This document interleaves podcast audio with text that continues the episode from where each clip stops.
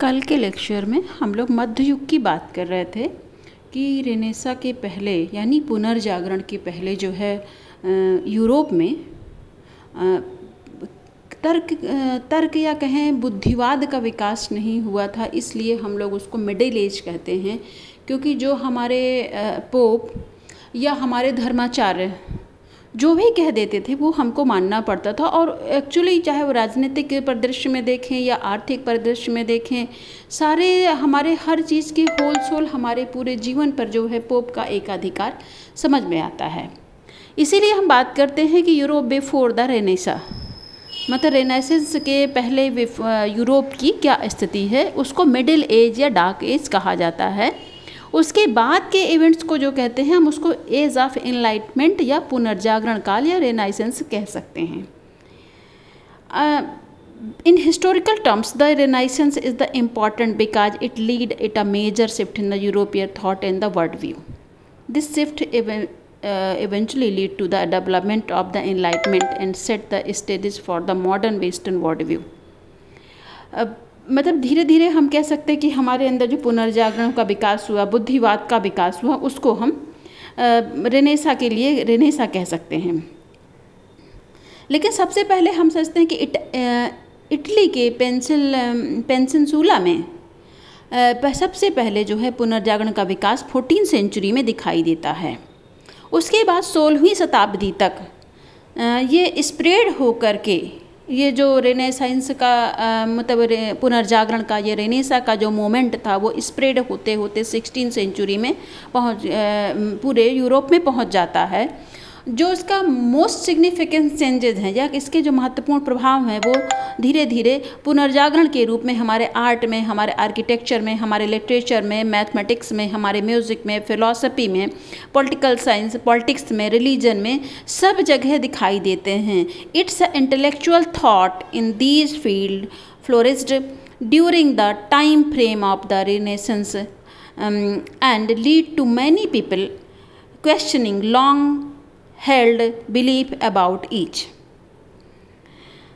This created an environment of discovery and um, curiosity in which new ideas were constantly began introduce and tested मतलब कि जो हमारे वातावरण में नई नई खोज खोजें हो रही थी हर व्यक्ति जो नई खोज को एक बहुत कुतूहल की दृष्टि से देख रहा था। मतलब आ, हर चीज़ को एक जानने की जिज्ञासा हर व्यक्ति के मन में प्रकट हो गई कि ये आखिर ये है क्या? ये पृथ्वी है तो ये गोल क्यों है? ये घूमती क्यों हैं? सूर्य ग्रहण क्यों होते हैं? चंद्र ग्रहण क्यों होते हैं? ल्यूनर इक्लिप्स क्यों होते हैं? सोलर इक्लिप्स क्यों हो रहा है? उसके प्रति ये वो ये कहाँ से डेवलपमेंट है? क्यों होते हैं? ये सब जो एक क्यूरोसिटी है हमारे मन में लगातार जन्म ले रही थी। उसके बाद जो है आ, इस इसीलिए जब हमें इन सब चीज़ों का एक विचार या हम कहें जब ये जब ऐसे विचार हमारे मन में आने लगे हमने कुतूहल की दृष्टि से या जिज्ञासा पूर्ण प्रश्नों के जानने की कोशिश की। यानी हम को, कोशिश की उसको हमने पुनर्जागरण कहा। पुनर्जागरण के पहले हमारे अंदर जिज्ञासा नहीं थी। तो सबसे पहले एक प्रश्न आता है कि मनुष्य ने मनुष्य की खोज की यह मनुष्य अपने आप को खोज रहा था अपनी बुद्धि को खोज रहा था अपनी तर्क शक्ति को अपनी लॉजिक पावर ऑफ़ लॉजिक को खोजने की कोशिश कर रहा था और हर आदमी उन लॉजिक्स के जो मन में विचार आ रहे थे जो ये घटना क्यों घटित हो रही है उसके लिए जो लगातार प्रश्नार्थ उस जिग, उन जिज्ञासाओं को एक सॉल्यूशन कि हमारे मन में जो प्रश्न उठ रहे हैं, उनके सॉल्यूशंस क्या हैं, उनके हल क्या हैं, उनको जानने की लगातार कोशिश कर रहे थे। इसीलिए मैंने अब फिर एक प्रश्न आता है। रेनेसा शुरू कब होता है? उसके पहले की क्या कंडीशंस हैं? क्योंकि मिडिल एज अगर हम बात करते हैं कि रोमन एम्पायर जो रोमन कार्यकाल था रोमन एम्पायर था यूरोप में, वो पाँचवीं शताब्दी के बाद धीरे धीरे या हम कहें वेजेंटाइन एम्पायर जो थे वेजेंटाइन सभ्यता के लोग थे धीरे धीरे वेजेंटाइन सभ्यता ख़त्म हो गई। उसके बाद रोमन एम्पायर भी रोमन एम्पायर जो पवित्र रोमन साम्राज्य था, वो भी अपने अपने एक कहना चाहिए, पतन की ओर था डेक्लाइन हो रहा था। तो अब जो एक नया परिदृश्य उभर कर के हमारे सामने आ रहा था, वो एक मिडल एज था या अंधकार का युग था, जिसके बारे में हमने कल भी चर्चा शायद की थी। और तो एक आया। For example the capital of Byzantine empire of the Constantinople Constantinople मतलब कॉन्स्टेंटनेपुल मीन्स है मॉडर्न डे इस्तांबुल जो कॉन्स्टेनोपुल है, जो आज का जो इस्तांबुल है, टर्की में उसको कॉन्स्टेनेपुल कहा जाता था या कुस्तुतूनिया कहा जाता था। After emperor Constantine when the transition the transferred the power of the Roman empire is its the eastern section the Byzantine empire remained until the fifteen century when it was overthrown by the Ottoman empire The High Middle Ages began at the start of the 18th 11th century and included some of the most prominent events of the elements of the whole Middle Age. For example, life in the High Middle Ages was the characterized by the religious faith in the Catholic Church and the social structure of feudalism. कहने का तात्पर्य हमारा ये है कि जो मध्यकाल के जो ग्यारहवीं शताब्दी के बाद अगर हम यूरोप की सामाजिक और सामाजिक और पॉलिटिकल संरचना की बात करते हैं, सामाजिक और राजनैतिक संरचना की बात करते हैं तो पूरे मध्यकाल में जो है, मेन जो विश्वास है लोगों का, वो अपने कैथोलिक चर्च के प्रति है और जो समाज का ढांचा है वो फ्यूडलिज्म या सामंतवाद की ओर है। Feudalism was a form of government common during medieval Europe that involve society began structured in a very rigid in the hierarchical way it was popular in it was popular in European society from the nineteen century मतलब nineteen century से लेकर के जो Europe में पंद्रहवीं शताब्दी तक का काल है, अगर हम उसको सामाजिक ढांचे की बात करते हैं तो हम उसको सामंतवाद की संज्ञा प्रदान कर सकते हैं। एंड uh, उसके बाद जो हम अब उसको हम एब्सोल्यूट मोनार्ची भी कह सकते हैं। अब एब्सोल्यूट मोनार्ची किसकी है? निरंकुश एब्सोल्यूट मोनार्ची मीन्स है निरंकुशवाद। तो निरंकुशवाद किसका है? सामंती प्रथा जो है या जो फ्यूडल है वो है निरंकुशता की ओर या निरंकुशता को प्रोत्साहन प्रदान कर रहे हैं।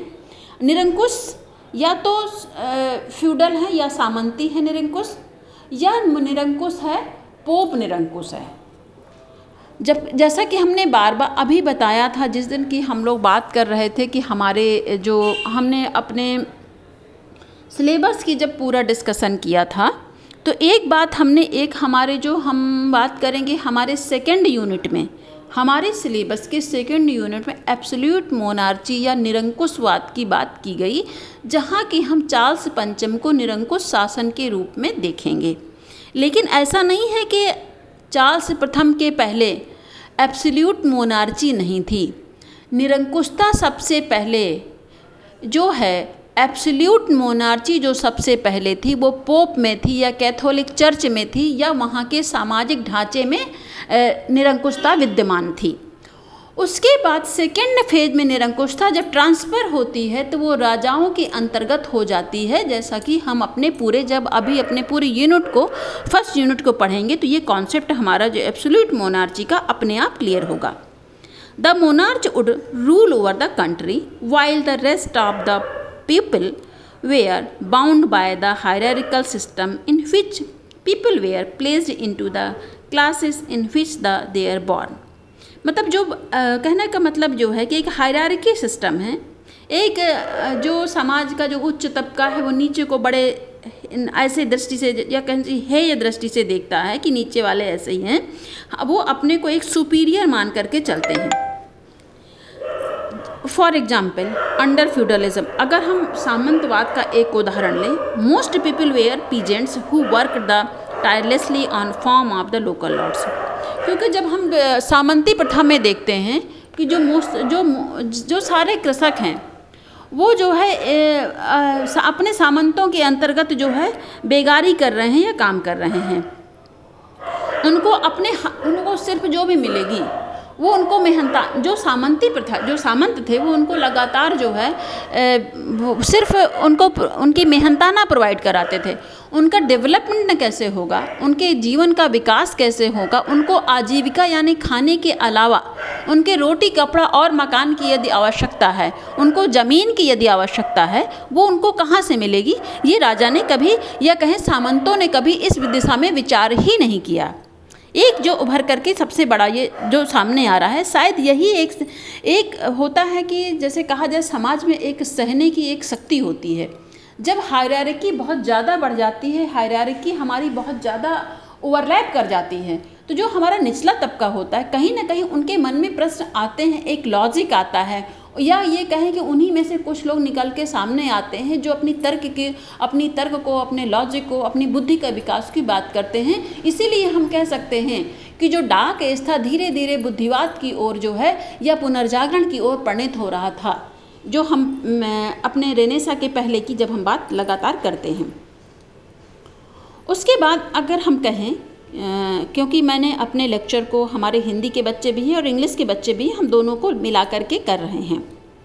अतः the final period of middle ages is called the late middle ages जो हमारा अंत का पीरियड है तो हम उसको कह सकते हैं कि जो हमारा मध्यकाल का आखिरी दौर था 1514 से मतलब फिफ्टीन सेंचुरी का जो एंड था the late middle ages was the difficult time of the most people in the Europe and the surrounding area This is due to the spread, the bubonic plague, and lead to the event of the black death.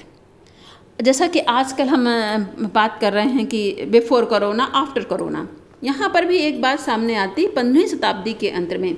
Europe के सभी लोग जो है bubonic plague से परेशान थे, जिसे कि ब्लैक डेथ या काली मृत्यु कहा गया। ये ब्लैक डेथ एक हम कह सकते हैं कि पाश्चात्य इतिहास में या यूरोपियन हिस्ट्री यूरोप की ह्यूमन हिस्ट्री में जो ब्लैक डेथ थी या बिबोनिक प्लेग था, वो एक बहुत बड़े एक इंपॉर्टेंट एक महत्वपूर्ण घटना को लेकर के सामने आया, जिसने कि पूरी विचारधारा को बदल दिया, जिसने पूरे सामाजिक, राजनैतिक और आर्थिक सिनेरियो को पूरी तरह से बदल दिया। उस, ये हम देखते हैं। थ्रू आउट यहाँ पर हम कह सकते हैं the black death occur during the fourteen century and revised human population throughout Asia and Europe as it spread along the trade route through the trading ports. Throughout history, it has also been referred to as the Great Mortality and the Great, uh, great Mortality. The death toll of the Black Death is a debated topic and the different historians have offered a different view of the issue.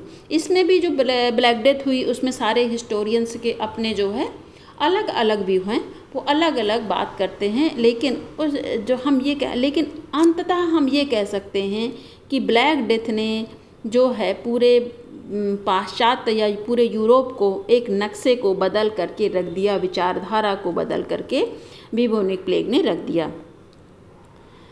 उसी के बाद से जो आता है, सबसे पहले exploration की परंपरा जो आई डिस्कवरी की परंपरा आई ये कहीं ना कहीं जो है जो हम लास्ट मिडिल मतलब मिडिल मिडिल एज का यानी पंद्रहवीं शताब्दी के अंत में हम देखते हैं, जो सबसे बड़ी घटना उभर करके सामने आ रही थी, वो है ब्लैक डेथ क्योंकि हुई बिबोनिक प्लेग हुआ।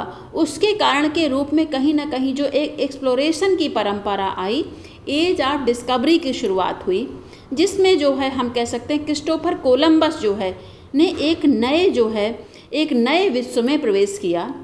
1492 ईस्वी में उसने जो है एक नए विश्व में प्रवेश किया, एक नई दुनिया की खोज की। उस नई दुनिया की खोज ने कहीं ना कहीं हमको अपने को भी खोजने पर, एक मनुष्य को खोजने पर मजबूर कर दिया कि हम अपने ओन डिस्कवरी को एक्सप्लोरेशन सिर्फ़ जोग्राफिकल पूरे आपको उसमें नहीं दिख रहा है कि पूरे वर्ल्ड में से हम जोग्राफिकल इन्वेंशन कर रहे हैं। ये एक मनुष्य की भी खोज थी। ये काल ऐसा था जहाँ मनुष्य के तर्क की, मनुष्य के व्यक्तित्व की, मनुष्य के बुद्धिवाद की खोज थी। मनुष्य की विचारधारा की खोज का ये काल हम कह सकते हैं कि ये टाइम पीरियड था।